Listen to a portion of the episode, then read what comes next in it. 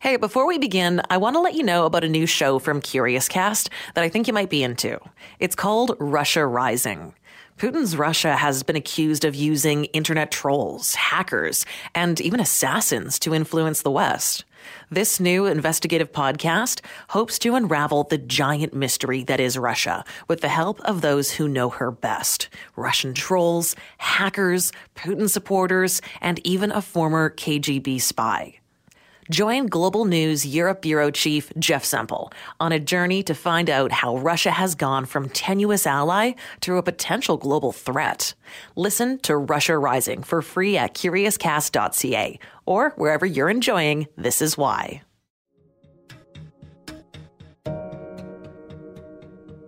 Ten years ago, the Olympic flame made its way across Canada.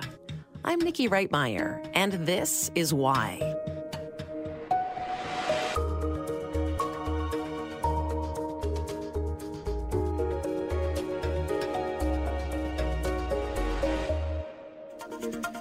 Good evening. Downtown Halifax was nothing short of a mob scene. Thousands of highly enthusiastic fans hitting the streets cheering on the Olympic torch relay tonight. Hockey star and hometown hero Sidney Crosby, just one of the celebrities at the event. It was phenomenal. I've just never seen so many people that were just the, the joy and the uh, the crowd, the hollering and the. I, I, just soaked it all up like a sponge. It was wonderful. Got a big crowd there and a noisy crowd, Shane. Yeah, look, it's the kids from Glen Allan School here in town. They're all here. It's going a mile down Baseline Road here, Shane.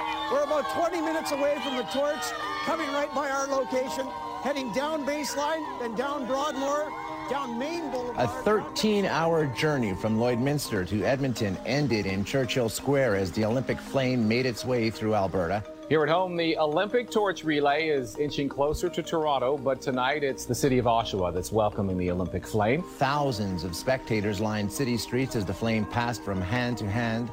That enthusiasm seems to spread like wildfire wherever the torch travels. What did you think when you saw it run right by you? I thought it was a good thing for Canada. The memories that were made tonight will burn just as strong as the torch itself. It seems hard to imagine, but it's been 10 years since the Olympic torch relay began. 106 days later, the flame would arrive in Vancouver, BC, and the 2010 Winter Games would officially be underway. So the relay was going to start. It started a half an hour after we arrived in Victoria, and then we were on the road for 106 days with the sole purpose of trying to make sure that the Olympic flame got within, you know, one hour of every Canadian, wherever they lived, whatever community they lived in, so that they could all say that they that this was theirs. That in actual fact, as a nation-building event, it lived up to its promise. So today was game on after all of those years in planning. I mean, this was October the 30th, uh, 2009. The idea to go chase the Olympic Games happened in the summer of 1996. So it was a long time to get to that day where suddenly it was all happening. John Furlong was the CEO and president of the 2010 Olympic Organizing Committee. It's hard to believe that it's been 10 years since the Olympic flame made its way across Canada. It is hard to believe. I have to look in the mirror to believe it. 10 years is fascinating. You know, we were just uh, talking this morning about what it felt like last night. You know, we were we were in the uh, 10 years ago we were in the Olympic Stadium in Athens, in the old ancient stadium, uh, receiving the Olympic flame from the Greek organizers and then taking that flame on board a Canadian Forces jet and flying it across the world, touching down in Reykjavik to refuel, and then flying across the Arctic and landing in Victoria, um, and taking the flame off the plane and putting it on the tarmac with the Prime Minister there and the Premier and First Nations chiefs and everyone. And what was, you know, fascinating for, for us was this: we had spent years talking, planning, promising, trying to paint a picture, build a tapestry of what was coming, and people only had our word to go on. And so this was the first time that we were able to make it real. First of all, let me say, you gave me anxiety just trying to imagine flying across the world and hoping that that flame didn't burn out while I was on an airplane over the Atlantic. well, I'll tell you what it was like. So we had six lanterns because you you know that was a real risk for us to worry about if the flame went out because you have to go back and relight it using the traditional means that the Greeks use, which is lighting it from a, a parabolic bowl in the in the Olympic Grove. So we had six lanterns. They all carried a, a piece of the flame, and they were strapped into six seats on that plane, and they were surrounded by RCMP officers. They were treated like they were heads of state, to be honest, and it was protected from the second it got on the plane until the flame arrived in the stadium in Vancouver in 2012. For the, you know, obviously because it's a sacred flame, but also we were concerned about, you know, the possibility that it would go out, and not only would it be uh, greatly embarrassed, we'd be greatly embarrassed by it, but the logistics that we would then face would be insurmountable. Oh, I can't even imagine. Well, amazingly, it did make it to Canada, and thank goodness it did, because the yeah. events that followed were historic for our country. How did it feel for you after? All of that anticipation, literally years worth of anticipation, and all of that planning to know that the very first torchbearer had started their part of the relay feet were on the ground and they were moving that torch across Canada and this thing was actually happening. What did you feel when that first torch bearer started to make their way on their journey? Well, the, the, first few hours were very high anxiety because you know we had again we'd been practicing for this, and so the relay itself was a logistical monster of an event to try to stage because we were operating you know in real time in one community, and we were up the road in another community preparing for the next day, and then then the day after that, and so it was very high anxiety, but at the same time a sense of relief because we were now the game had started, and now we our primary um, objective was to sustain the effort and build it and build a sense of euphoria across the country. And I remember thinking, you know, we started in Victoria, we spent two or three days on Vancouver Island, and one of the advantages to being at home at the beginning was, you know, sorting out all the little things that are not quite perfect at the beginning. And then obviously when you go off out into the rest of Canada, you know, hopefully you have this operation that's humming along. And but there was this concern we had deep down that, uh, you know, we knew that British Columbians would embrace this. We just knew they would would, you know, that it was, was their project. They were very proud. But when the when the flame touched down in in another province or territory was the real test for us. And the first real test came when the plane that we had chartered for this purpose landed in Old Crow, which is a very northern community. And and on the day the flame arrived, it was the first time a jet had ever landed on that that airport. Um, and the city of Old Crow, or sorry, the town or village of Old Crow, if you like, had doubled in size. And then we knew it was happening and it was game on and that the country was ready for this and they were all you know we we knew that as they as it went across Canada that this would build and build and build and by the time it got back to Vancouver we would have this huge euphoria the whole project would have the wind at its back and we would be set up for success and I'm just thinking back to that torch relay. And, you know, like yourself, I look in the mirror and go, oh, geez, that was 10 years ago. I've had a few more wrinkles since then. But if, if I remember, if I remember correctly, anyone could apply to be a torchbearer, correct? I mean, there was, there was lots of yes. amazing celebrities that did yes. it, but everyday folk could apply yes. to run that torch through their own communities. Well, most of the runners were people that were randomly selected, and and yes, and that was also important because it was important to us that that real people in real towns and villages across the country were running, and and that their friends and families could see them, and you know, it was not unusual for someone to show up to receive the torch and have two or three hundred friends and family around them on the side of the road. I mean, this is how this was working, and so it was quite special. And in that way, we were touching more and more and more people every day. These were folks that would, you know, after the games were over and after the flame was long gone, they'd be talking about this, sharing it with their children, and remembering the contribution that they made to the story of the Olympic Games. And they truly were a part of that story. I also vividly remember a lot of big name celebrities took part in that relay race as well.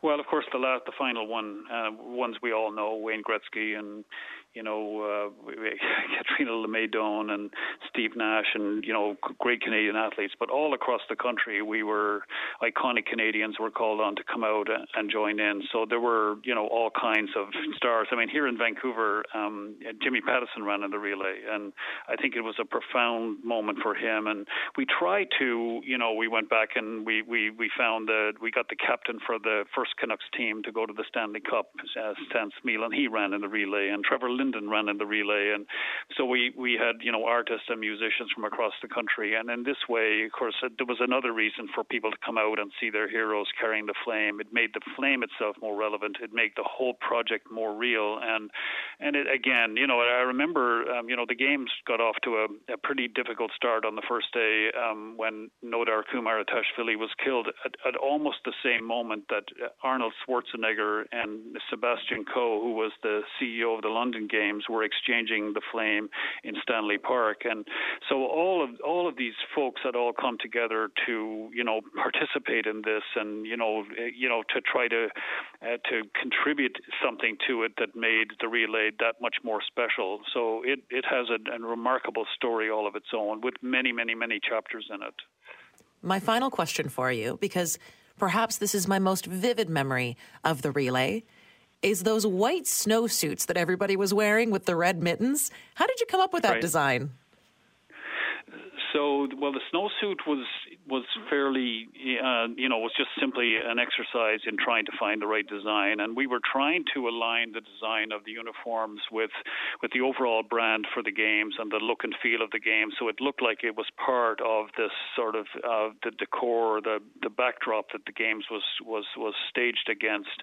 So that was there. The red mittens, though, became this international story of so how we we came up with the mittens that when we were doing the competition to select a game's logo, one of the submissions was a red mitten and we were quite intrigued by it. And the feeling in our team was that the red mitten has a place to, uh, to, to play, or a, it could be a story in, in, in the games. And we came up with the idea of of developing, you know, this this these mittens as a souvenir that almost every Canadian could afford to have. And I remember at the time, you know, people were talking about, you know, we may we might sell two or three or four hundred thousand of these. Well, we ended up selling many, many millions of them. People became completely infatuated by these mittens and bought them in very large numbers and shipped them all over the world. And so the games almost became known by these red mittens. You know, you would see broadcasters on TV in Japan or France or England, and they would put them on on TV, and and so they became part of the great story that the games, uh, and it and it became one of those other symbols that uh, that people recognize as very Canadian. Coming up later in this episode, has Tim Hortons become uncool? You're listening to This Is Why, a national radio show and podcast from Global News. Download and subscribe online now.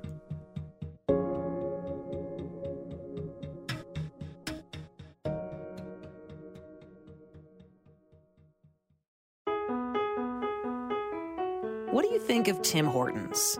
Is it the brand that you remember it being 10 or 15 years ago? A lot has changed in recent times for that restaurant chain. At the end of 2014, they merged with Burger King, which created Restaurant Brand International. In the years that followed, sales growth at Tim Hortons became slow, stagnant, or negative. Meanwhile, Restaurant Brand saw positive results from Burger King and then Popeyes. Since the merger, many people said that the quality declined, be that the quality of the food or even the cups that they serve coffee in. Devika Desai is a web producer with the National Post, and she wrote an article that you can read in the Financial Post. It's titled A Cup Half Empty Tim Hortons Struggle to Stay Relevant in a New Generation of Canadians. You know, if we think back mm-hmm. 10, 15 years ago, Tim Hortons had this real place in the hearts of Canadians. It was it was a part of Canadian culture, a part of the Canadian mm-hmm. identity. Um, so it's really funny. I actually didn't grow up in Canada. I grew up outside of Canada, but as someone who didn't grow up in Canada, Tim Hortons was still something that I think it was the, one of the first things that I that I would think of when someone talked about I think Canada to me because it's just so representative of what Canadian culture is, right? Because Really? that's how it advertised itself. That's so Yeah, interesting. um, you know, the whole the coffee and the donuts and just the kind of I think the way it will be advertised to us that that sense of community, that sense of belonging, that sense of I think kindness and niceness. You know, it's just about hey, um, go have a cup of coffee with your neighbors. Hey, go share a donut with your neighbors. I think that's what Canada is known for globally, right? This reputation of, you know, kindness, this reputation of generosity. In terms of its association with, with the Canadian sport of hockey and the ice rink, um, again, I didn't grow up over here, so that's something I only really got to know when I came here. But frankly, I only moved here about, I think, about five, six years ago. Someone who just didn't even grow up here, that's what Tim Hortons even represented to me. So for me to imagine what it must have represented to Canadians, to people who lived here, especially to people who lived in, I think, rural towns and, you know, where that, where that community vibe is even stronger than it would be in cities, I can't even imagine what it must have been, what that nostalgia must have been like. I think your perspective on this is so interesting, though, because you are describing, you know, what defines Canadian culture wrapped up in a brand. So, you know, as someone mm-hmm. who who is foreign born, to even get that sense out of Tim Hortons, I think really speaks to what the brand of Tim Hortons represented to Canadians. And now we know Exactly, yeah. that it's mm-hmm. changed and it, there has been this decline of Tim Hortons. And it seems as though we can mm-hmm. Pinpoint that decline to about five years ago. hmm Yes. So, from what I've researched and what I've read, it seemed to have sort of started when it was acquired by Burger King, and in turn, they formed uh, Restaurants Brand International. And then from there, it just seemed like things just started to decline. It was just sort of a series of, I think, bad business decisions, cost cutting decisions that in turn seemed to I think inadvertently sort of distanced Tim Hortons from this Canadian brand legacy. And um, in that sense, it, it started distance, distancing itself inadvertently, not just from customers, but also from its franchise owners. And unfortunately, all those bad decisions, all those sort of acrimonious rows, all of that was splayed out on a public platform through media coverage. That's just pretty much a PR nightmare. And I think, as one of my sources said, and as what I wrote in the article, that sort of just took that shine out of the Tim Hortons Canadiana, that sense of, again, community within the organization. Yeah, I mean, if part of your brand is the portrayal of neighborliness, and then you're seen having public disputes with your franchise owners, that doesn't really paint a picture of someone who's a good neighbor. Exactly. It's it's sort of the opposite. It's like if if the parent company doesn't seem to be there for their franchise owners, then how are they supposed to put forward this image of you know one neighbor being for the other, for family members being for there for each other? If they, you know, if if you don't practice what you preach, then it sort of negates the very message that you're trying to convey, right? It seems to be that younger people, and I'm thinking the millennial mm-hmm. age group, are finding Tim mm-hmm. Hortons less appealing compared to some of the other options that are available. So, what mm-hmm. are millennials looking for that Tim Hortons isn't offering? I think, and again, this is based in my in my interviews. I think Tim Hortons, uh, to an extent, has always, I think, marketed themselves as sort of the cheaper stability brand, like the brand that you just kind of go to just to get a quick cup of coffee. Whereas I think, you know, brands like Starbucks has always marketed themselves as this luxurious brand. They've always distinguished themselves in the kind of specialty products that they offer, and they're pretty good at like keeping up with the trends. So I think what millennials and especially what the Gen Z population, I think what we're all about is we're all about the trends. We're all about what's cool, what's not cool. You know, this new fashion trend or this matcha latte with cinnamon spicing. I'm not really sure. Um, and I think. Unfortunately, Tim Hortons hasn't really been keeping up with that, so they aren't exactly as relevant to the this segment of the population. I think right now they're still sort of offering the same things, and I think they haven't exactly, as you know, one of the one of my sources in the in my article said they haven't exactly, you know, gone beyond the usual birthday sprinkle donut, and it's just a matter of. Uh, trying to figure out what their strength is and trying to capitalize on that strength.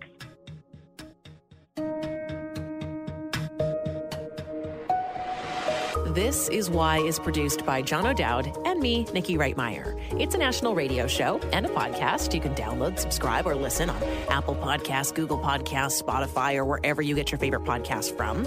Give us a rating as well as a review. And if you'd like, you can always send us an email. This is why at curiouscast.ca. Thanks for listening, and I'll talk to you next week.